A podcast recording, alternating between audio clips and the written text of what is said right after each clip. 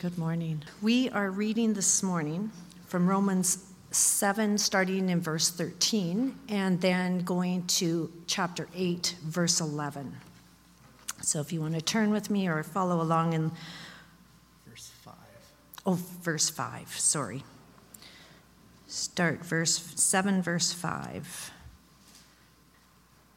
For while we were living in the flesh, our sinful passions, aroused by the law, were at work in our members to bear fruit for death. But now we are released from the law, having died to that which held us captive, so that we serve in the new way of the Spirit, and not in the old way of the written code. What then shall we say? That the law is sin? By no means. Yet if it had not been for the law, I would not have known sin, for I would not have known what it was to cover if covet if the law had not said, "You shall not covet." But sin, seizing an opportunity through the commandment, produced in me all kinds of covetousness. For apart from the law, sin lies dead. I was once alive apart from the law, but when the commandment came, sin came alive, and I died. The very commandment that promised life proved to be death to me. For sin seized an opportunity through the commandment, deceived me, and through it killed me. So the law is holy, and the commandment is holy, and righteous, and good. Did that which is good then bring death to me? By no means. It was sin producing death in me through what is good, in order that sin might be shown to be sin, and through the commandment might, be sin, might become sinful beyond measure. For we know that the law is spiritual, but I am of the flesh, sold under sin. For I do not understand my own actions, for I do not do what I want, but the very, I do the very thing I hate. Now, if I do what I do not want, I agree with the law that it is good. So now it is no longer I who do it, but sin that dwells within me. For I know that nothing good dwells in me, that is, in my flesh. For I have the desire to do what is right, but not the ability to carry it out. For I do not do the good I want, but the evil I do not want is what I keep on doing. For if I do what I do not want, it is no longer I who do it, but sin that dwells within me. So I find it to be a law that when I want to do right, evil lies close at hand. For I delight in the law of God in my inner being, but I see in my members another law waging war against the law of my mind and taking me captive to the law of sin that dwells in my members. Wretched man that I am! Who will deliver me from this body of death? Thanks be to God through Jesus Christ our Lord. So then, I myself serve the law of God with my mind, but with my flesh I serve the law of sin. There is therefore no, now no condemnation for those who are in Christ Jesus. For in the law of the Spirit of life has set you free in Christ Jesus from the law of sin and death. For God has done what the law, weakened by the flesh, could not do. By sending his own Son in the likeness of sinful flesh and for sin, he condemns sin in the flesh in order that the righteous requirement of the law might be fulfilled in us who walk not according to the flesh, but according to the Spirit. For those who live according to the flesh set their minds on the things of the flesh but those who live according to the Spirit set their minds on the things of the Spirit. For to set the mind on the flesh is death, but to set the mind on the Spirit is life and peace. For the mind that is set on the flesh is hostile to God, for it does not submit to God's law. Indeed, it cannot. Those who are in the flesh cannot please God. You, however, are not in the flesh, but in the Spirit, if in fact the Spirit of God dwells in you. Anyone who does not have the Spirit of Christ does not belong to him. But if Christ is in you, although the body is dead because of sin, the spirit of life because of righteousness. If the spirit of him who raised Jesus from the dead dwells in you, he who raised Christ Jesus from the dead will also give life to your mortal bodies through his spirit who dwells in you. This is God's word. Good morning. In the earlier chapters of Romans, we learned that keeping the Old Testament law, the law of Moses, cannot bring justification. That, that is the initiation. That is the work of God alone to make people, uh, people belong to Him. And no one comes to belong to God because of what they do. That is, no one is converted by their own volition or action. And so Paul explained at length that just because they were being circumcised and saying, Yeah, I'm, a, I'm an Israelite, didn't actually make them one, didn't actually justify them. And now, and particularly beginning in Romans chapter 6, Paul has turned to the more central question of Romans Can the law then bring sanctification?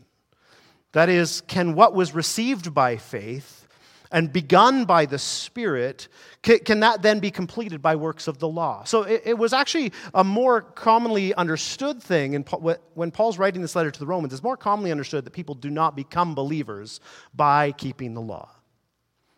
But what Paul's addressing more so, what's more central to the theme of Romans, is having become Christians by faith through grace in Jesus, or by grace through faith in Jesus Christ, having become believers through the Spirit, can they now complete the work that God is doing in them uh, by the law? Can what was received by faith and begun by the Spirit be completed by works of the law? And Paul's answer is a resounding no.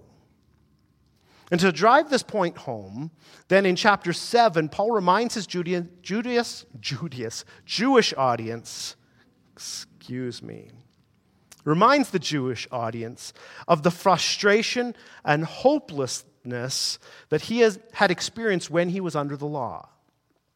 Not only was the law completely incapable of justifying anyone, it was also incapable of sanctifying anyone. It could not prevent anyone from sinning, just as the history of Israel had proven. The law was praiseworthy. It is holy, righteous, and good. Chapter 7, verse 12 but the effect of the law upon rebellious hearts is that it only served to produce even more sinfulness. The law then was instrumental for sin, even though it is not itself blameworthy, since the law is inherently good. And so we begin verse 13 Did that which is good then bring death to me? By no means. It was sin producing death in me through what is good, in order that sin might be shown to be sin, and through the commandment might become sinful beyond measure. And so the law had this purpose. It pointed out sin. It said, that's sin. That there that you're doing, that there that you desire, what you want to do in that circumstance, that's sin. Don't do that. But it also pointed out sin by causing sin to increase, so that even as people were told, don't covet, it caused their rebellious hearts to choose then to covet all the more. And so the law actually shows sin for what it is. Sin became sinful beyond measure through the commandment. And so the law is good. It is God's good law. But there is another law at work the law of sin and death. The good law reveals God's righteous standard in order to show sin for what it is, but sin utilized the law of commandments to become even more sinful, sinful beyond measure. so the law is good, but those under the law are increasingly slaves to sin. I'm going to read a bigger portion here again. Uh, this is, uh, I believe, the third uh, sermon, and we will do, do one more in this section. But I just want to point out uh, here, chapter 7, verse 14 to 24. And just read that again. For we know that the law is spiritual, but I am of the flesh, sold under sin. For I do not understand my own actions. For I do not do what I want, but I do the very thing I hate. Now, if I do what I do not want, I agree with the law that it is good. But now it is no longer I who do it, but sin that dwells within me. For I know that nothing good dwells in me, that is in my flesh. For I have the desire to do what is right, but not the ability to carry it out. For I do not do the good I want, but the evil I do not want is what I keep on doing. Now, if I do what I do not want, it is no longer I who do it, but sin that dwells within me.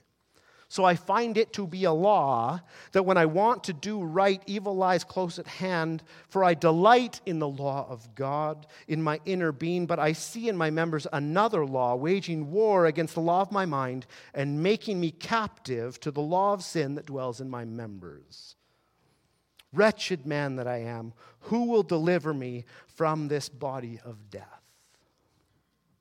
Now, up until this point, Paul has been speaking in past tense of what being under the law was like.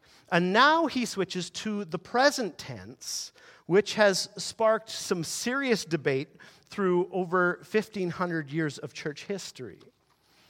Uh, some of uh, you more scholastic here will inevitably be somewhat unsatisfied with the sermon this morning because to even do a proper introduction for this ongoing debate would take a lengthy seminary lecture, which I'd be happy to give. But no matter what we teach here, it will put me on the other side from a long list of godly men and women who are all a lot more intelligent than I am. And so we're going to look at this but I'm not going to be able to do a really good job of giving both sides and, and then telling, you know, giving this to you. I'm going to preach this passage to you based on uh, what I am confident that this means. And if you want to debate me, I love that. That's a fun hobby for me. And we can do that later. So nobody stand up in the middle of this and be like, no, that's wrong. Because I know some people are going to think this is wrong. Most if not all of the early church fathers, believed that Paul was continuing, as he clearly was in verses 7 to 13, to speak from the perspective of one under the law, not describing his own current struggles as a Christian. And the difference here, I think, became clear that this was especially since, quite different than with English or Latin, the present tense in Greek does not indicate that present time is involved. So when, we, when Paul says, I don't do what I want, in English, we think that means Paul's talking about his situation now. In Greek, it does not necessarily, and actually almost never, means that. And so I'll explore that a little bit. But as far as the early church fathers were concerned, becoming a Christian would deliver a person from the kind of dilemma that the apostle is outlining here.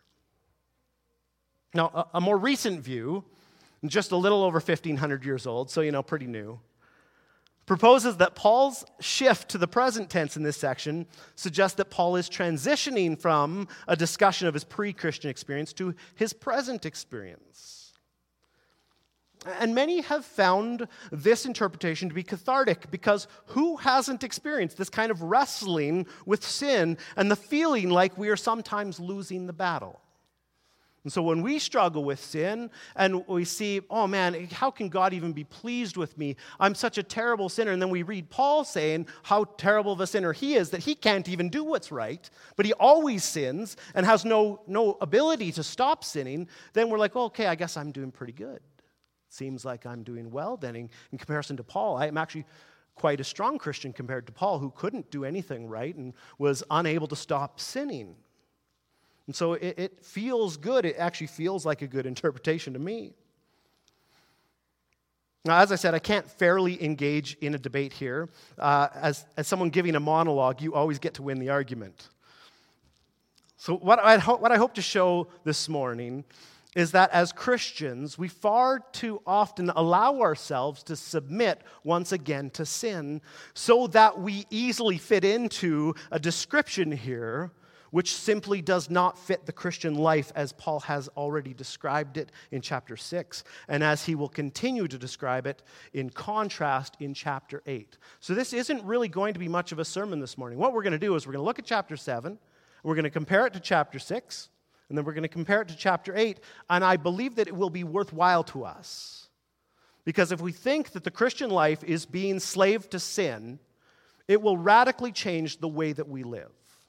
But if we know that the Christian life is being freed from slavery to sin, that we are capable, that we are to consider ourselves dead to sin and alive to Christ, that will also drastically change the way we live our lives. As I said, this is part two or three of the, the sermon series on chapter seven. We're going to have one more. And so I, I encourage you to, to listen to all or read all together to get a more full orb view here. Paul makes an extremely emphatic point in Romans chapter 6. And I'm going to fly through scripture. I'd like, if you're able, to have your Bible open to Romans chapter 6. We're going to put it on the screen, but you will just be able to look down and we're going to go through Romans chapter 6. Verse 2 says that if we are believers, we died to sin. Verse 4 we were baptized into Christ's death in order to live a new life. Verse 6 Our old self was crucified with Christ so that the body of sin was brought to nothing, so that we would no longer be enslaved to sin. Verse 7 We have been set free from sin. Verse 8 We have died with Christ so that we can live alongside him. Verse 11, we are to consider ourselves dead to sin and alive to God. Verse 12, we are not to let sin reign in our mortal bodies. Can you imagine Paul telling us, do not let sin reign in your mortal bodies, and then telling us just a few paragraphs later, I am unable to stop sin from reigning in my mortal body. Sin is just constantly doing whatever it wants in my life.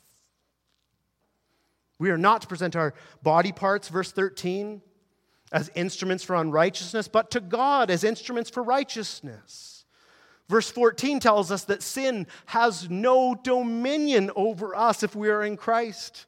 Verse 17, if we were once slaves to sin, we have now in Christ become obedient from the heart. Verse 18, having been set free from sin we have become slaves of righteousness. And where we once presented our bodies as slaves to wickedness, verse 19, we now present our bodies as slaves to righteousness. We were slaves of sin, verse 20. But now, verse 22, we have been set free from sin and have become slaves of God. There is no way around concluding from Romans 6 that Christians have had a dramatic break from their old slavery to sin. Paul could not have been more emphatic about it. The point could not be clearer. Those who are in Christ have died to sin and have been set free from sin. For Paul to make this emphatic claim about Christians over and over again, and then claim that his own current experience as a Christian involved being sold under sin, verse 14, and unable to do what he wanted, verse 15, would be utterly contradictory. Not only would this sabotage the argument he has just made in chapter 6, but it, it would completely undermine the entire argument of Romans by affirming his opponent's claim that his gospel left Gentiles bound to sin rather than producing righteous lives. See, this is the whole point of Romans. They're concerned that he's preaching a law free gospel. And won't that law free gospel just result in people calling themselves Christians and then sinning all over the place? And Paul says, no, this gospel of grace is actually the only means for sanctification. It is only by faith that we will be transformed into obedient Christians. It is only by faith that we will have genuine obedience from the heart. And so, for Paul then to say, oh, yeah, well, my gospel ultimately leaves me a, a slave to sin. I'm sold under sin. I'm unable to do what is good that I want to do. This would totally undermine everything that he is writing about in Romans. If we understand the main themes of Romans, it is very difficult to see Paul speaking of the Christian life at the end of chapter 7. Instead of speaking of his own life now, Paul uses present tense Greek verbs to depict vividly the ongoing struggle of the Jewish person still living under the law. He wants to show his Jewish opponents that life under the law of Moses did not produce sanctification, but was characterized by ongoing slavery to sin. And as I looked into this and, and who was on the different sides of this argument, the more someone was familiar with Greek, the less likely they were to think that Paul was speaking about a present activity in his life. Because it's a different language, and the present tense doesn't have the same implications as it does in English or Latin. Now, through the, the last half of chapter 7 and into the beginning of chapter 8, Paul continues the comparison he began in chapter uh, 7, verses 5 and 6, contrasting the former life under the law with the new way of life in the Spirit. So, so listen to this contrast. Verse, chapter 7, verses 5 to 6. For while we were still living in the flesh, our sinful passions, aroused by the law, were at work in our members to bear fruit for death. But now we are released from the law, having died to that which held us captive, so that we serve in the new way of the Spirit and not in the old way of the written code. The former state of being under the law is then expounded in chapter 7, verses 7 to 25 in drastic and direct contrast with the new life of the Spirit described again in chapter 8, verses 1 to 17. And so Romans 7 14 says, For we know that the law is spiritual, but I am of the flesh, sold under sin. Now, when Paul says something like, I am unspiritual, sold as a slave to sin, we know from chapter 6 that he cannot be talking about life as a Christian.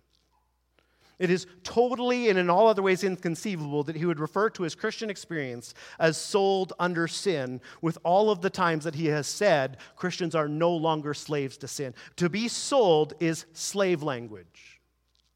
This is the language of bondage, of having sin as your master. He continues, verse 15 and 16 For I do not understand my own actions, for I do not do what I want, but I do the very thing I hate. Now, if I do what I do not want, I agree with the law that it is good. And so it tells us what does it mean to be sold under sin? To be sold under sin is to live a life where you do what you don't want to do, a life of doing the very things you hate. It is a life of being shocked by your own actions, unable to fully comprehend the depth of sin within us.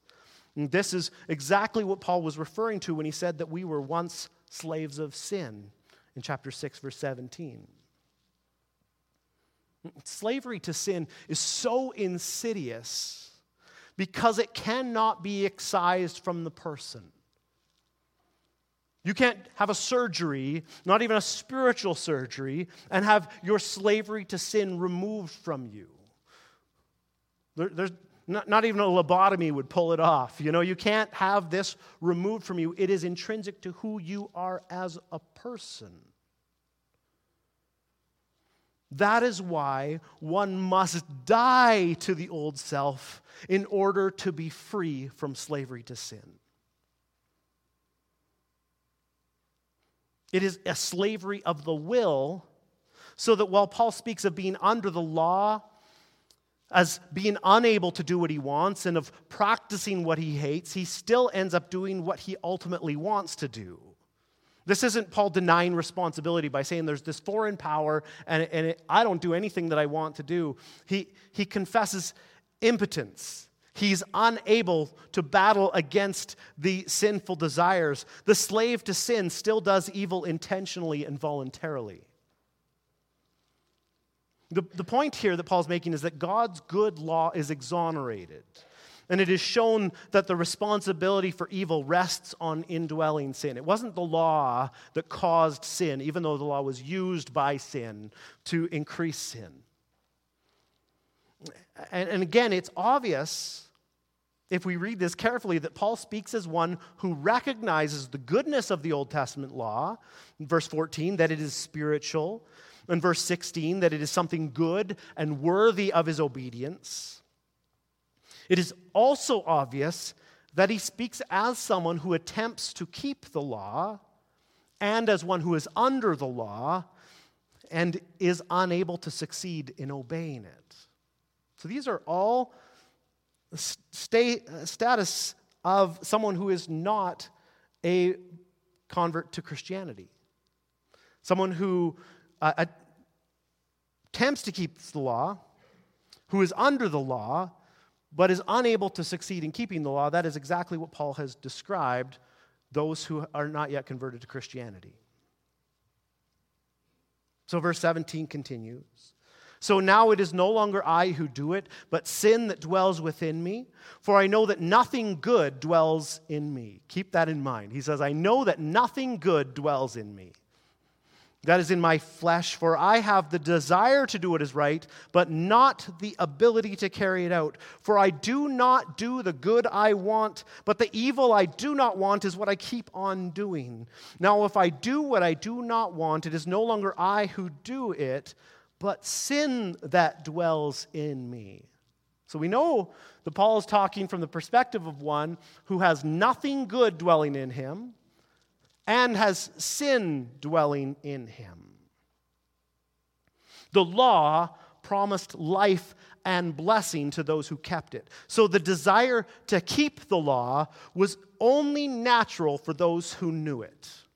Can you imagine? You have two signs up over two pathways. One says life and blessing and joy and eternal life, and the other says cursing and damnation and death. Which one do you want to walk under? Which path would you like to choose? All those who knew the law of God, who desired to keep it, this was only natural. Desiring to keep God's law appropriately describes the experience of pious Jews like Paul before his conversion. Now, you might think I'm just saying that. Consider the personal recount of his former life in Galatians 1 13 to 14. He says, For you have heard of my former life in Judaism, how I persecuted the church of God violently and tried to destroy it. And I was advancing in Judaism beyond many of my own age among my people. So extremely zealous was I for the traditions of my fathers. Paul's point is that those under the law desire to keep it, knowing it was good and knowing its value, but they did not have the ability to carry it out.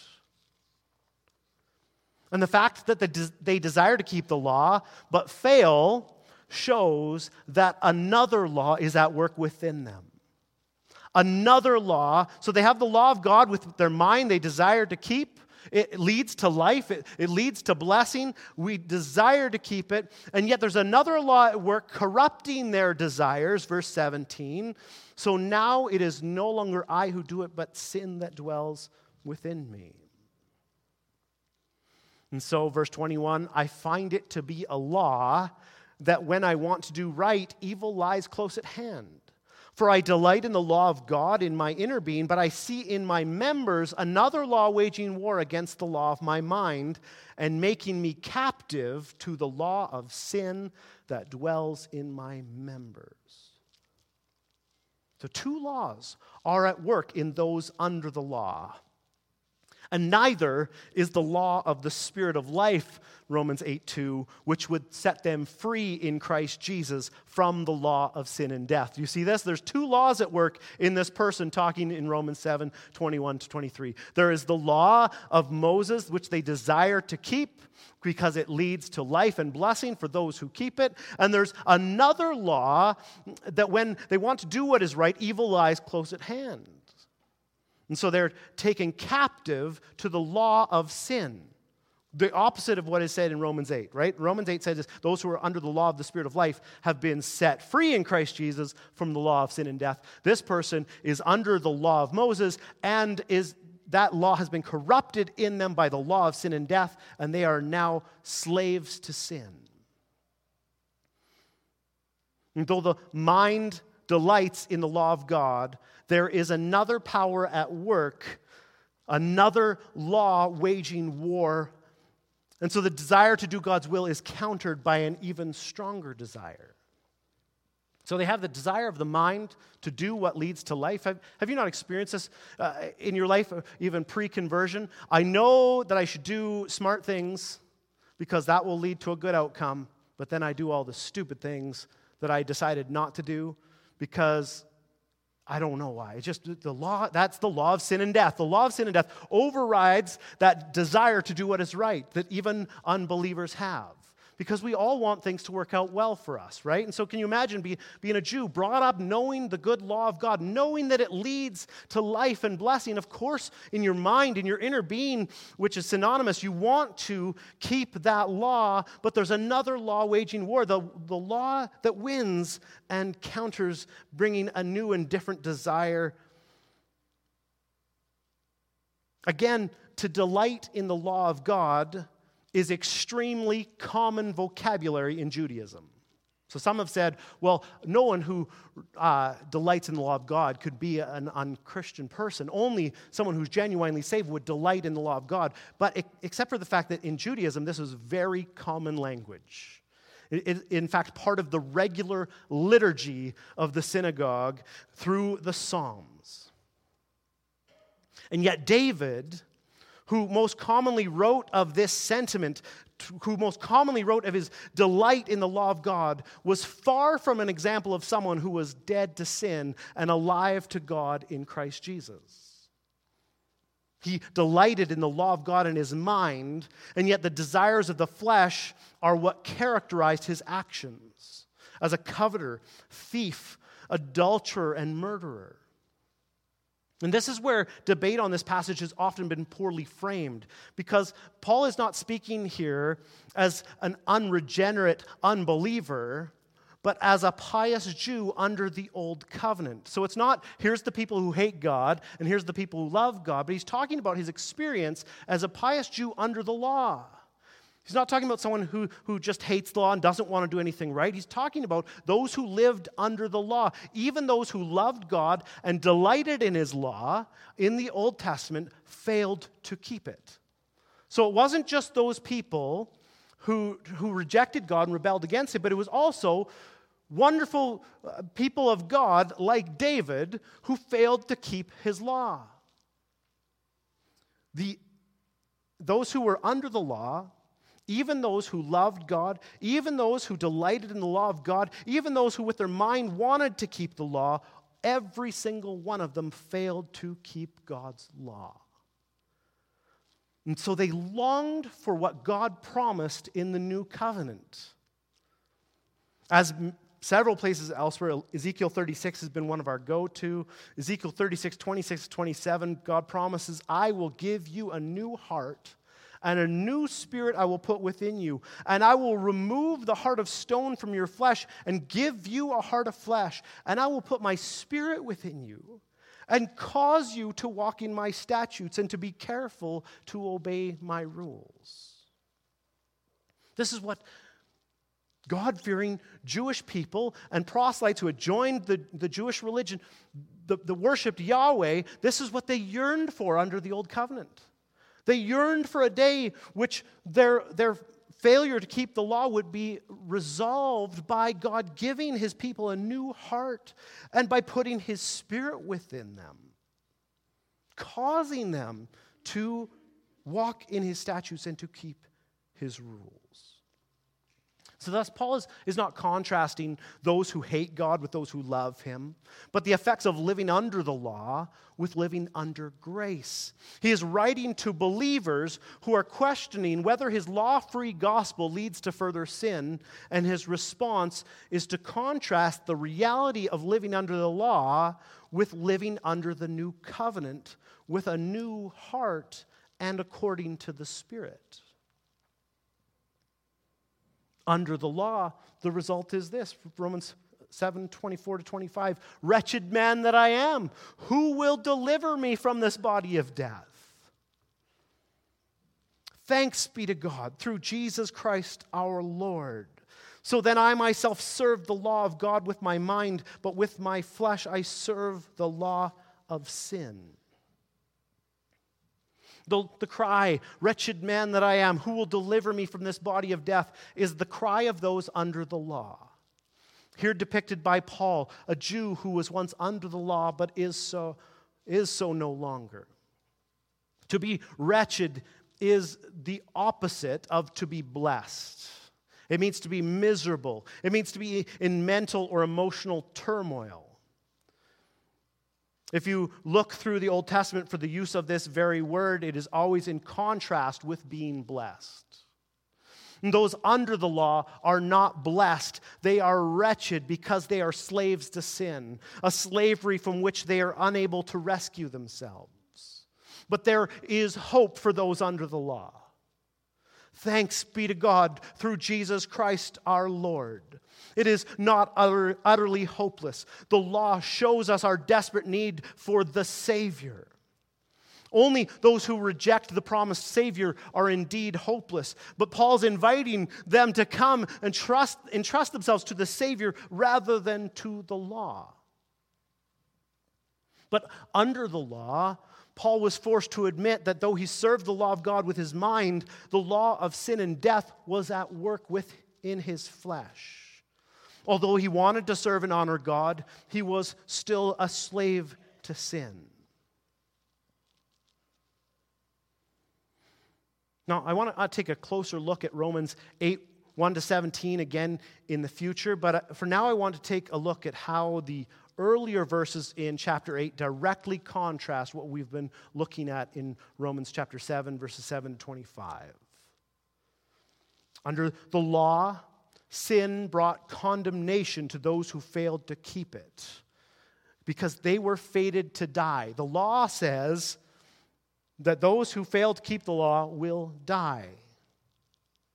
Romans 7 10 to 11 says, The very commandment that promised life proved to be death to me. For sin, seizing an opportunity through the commandment, deceived me, and through it killed me. But for those who have died to the law through the body of Christ, so that they may belong to another, a different story altogether, Romans 8 1. There is therefore now no condemnation for those who are in Christ Jesus. Do you see the drastic difference? One is receiving death through the law, rightly deserving death. They have failed to keep it. For the other, there is no condemnation because they are in Christ Jesus, having died to sin and died to the law. Another contrast is that those under the law for those under the law, sorry, there is another more powerful law which always in the end wins out the law of sin and death.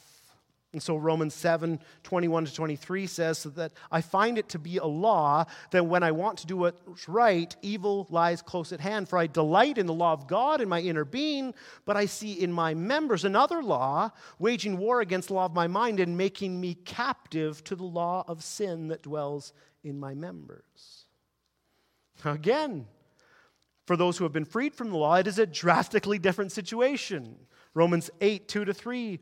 For the law of the Spirit of life has set you free in Christ Jesus from the law of sin and death. See the direct contrasts? For what God has done, for God has done what the law weakened by the flesh could not do. By sending his own Son in the likeness of sinful flesh, and for sin, he condemned sin in the flesh, in order that the righteous requirement of the law might be fulfilled in us who walk not according to the flesh, but according to the Spirit. God has done what the law could not do. The law could not free us from the law of sin and death, but God has done that through the gospel. We no longer walk in captivity to the law of sin and death. Romans 7:23 also speaks of sin dwelling in those under the law, uh, along with Romans 7:17 to 18. It says, "So it is no longer I who do it, but sin that dwells within me. For I know that nothing good dwells within me, it, that is in my flesh. For I have the desire to do what is right, but not the ability to carry it out." So it's said three times in different ways. Sin dwells within me. Nothing good dwells within me. Sin dwells within me. Nothing good dwells in the flesh of those under the law, only sin. There is nothing in them that gives them the ability to carry out the law's demands. In contrast, the Spirit of God dwells in those who belong to Christ.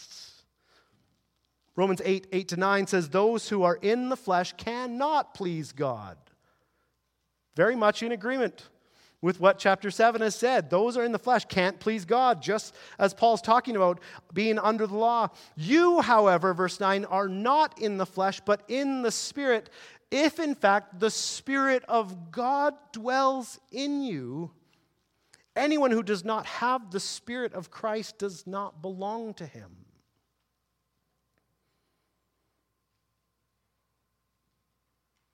God, through Paul, is wanting us to see that there are two types of people those who have sin living and reigning within them, and those who have the Holy Spirit living and reigning within them.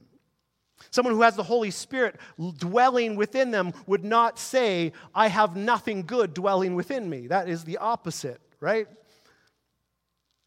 In, in the gospel, an entirely new kind of human is being created, a born again human who is indwelt by the very presence of God, the Holy Spirit. And so, the dominant chord of New Testament instruction is to live in victory over sin by the power of this indwelling spirit, something that Old Testament believers did not have. They lo- looked forward to, longed for the covenant that would give them a new heart, that would, so they could have obedience from the heart. They longed for and looked forward to a new covenant where they would be indwelt by God's own Spirit, who would cause them to obey Him.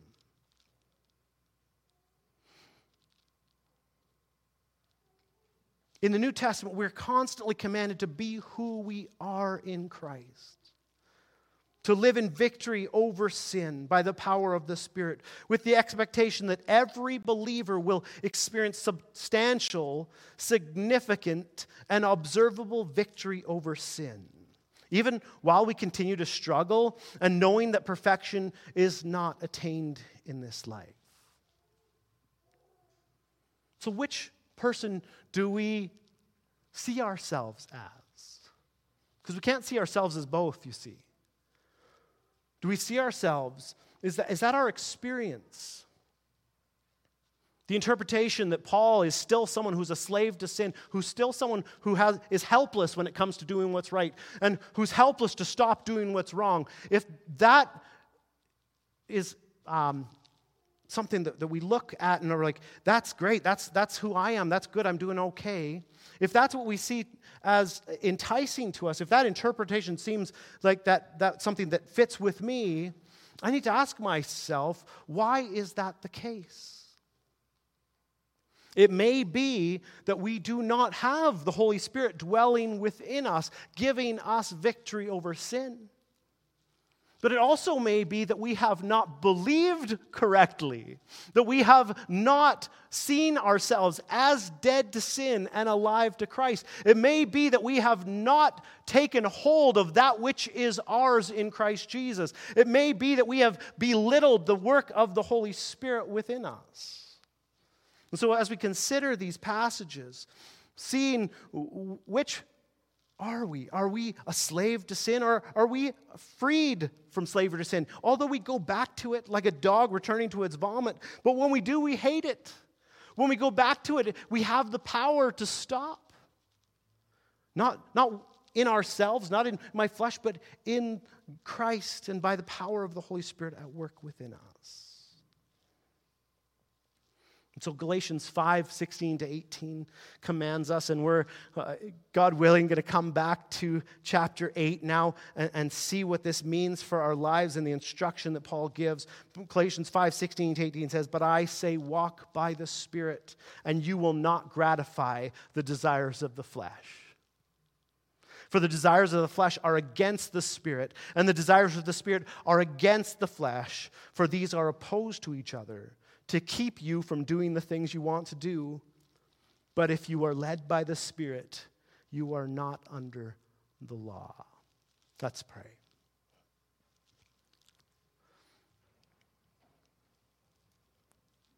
Father, we ask that your Holy Spirit would work in us mightily.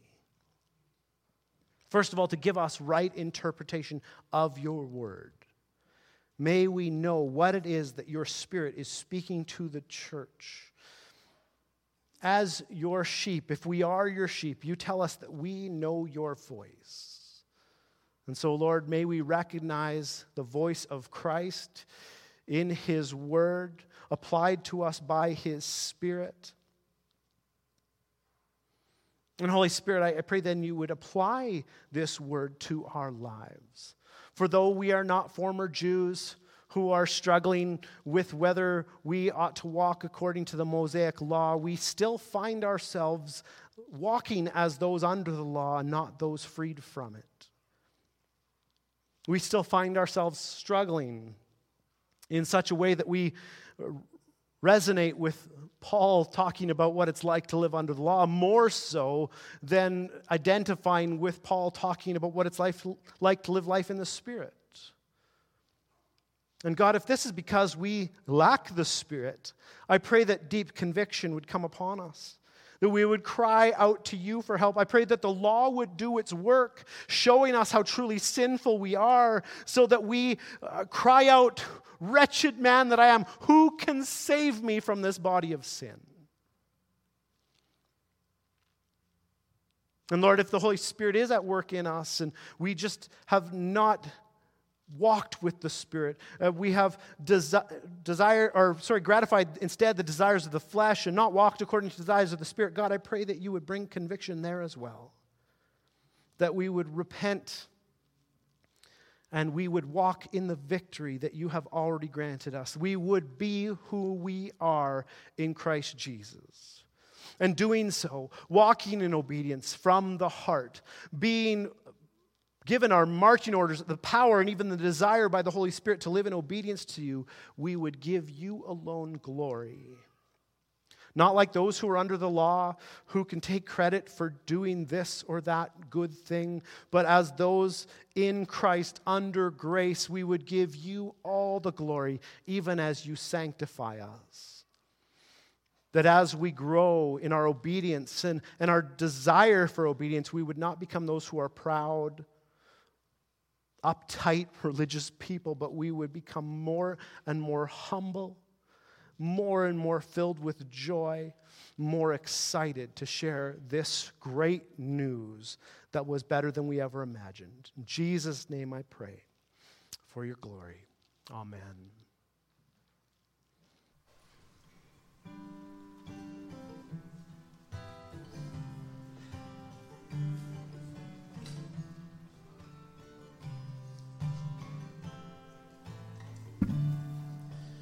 We house of Zion. We will sing with our hearts restored. He has done great things. We will sing together. We will feast and weep no more.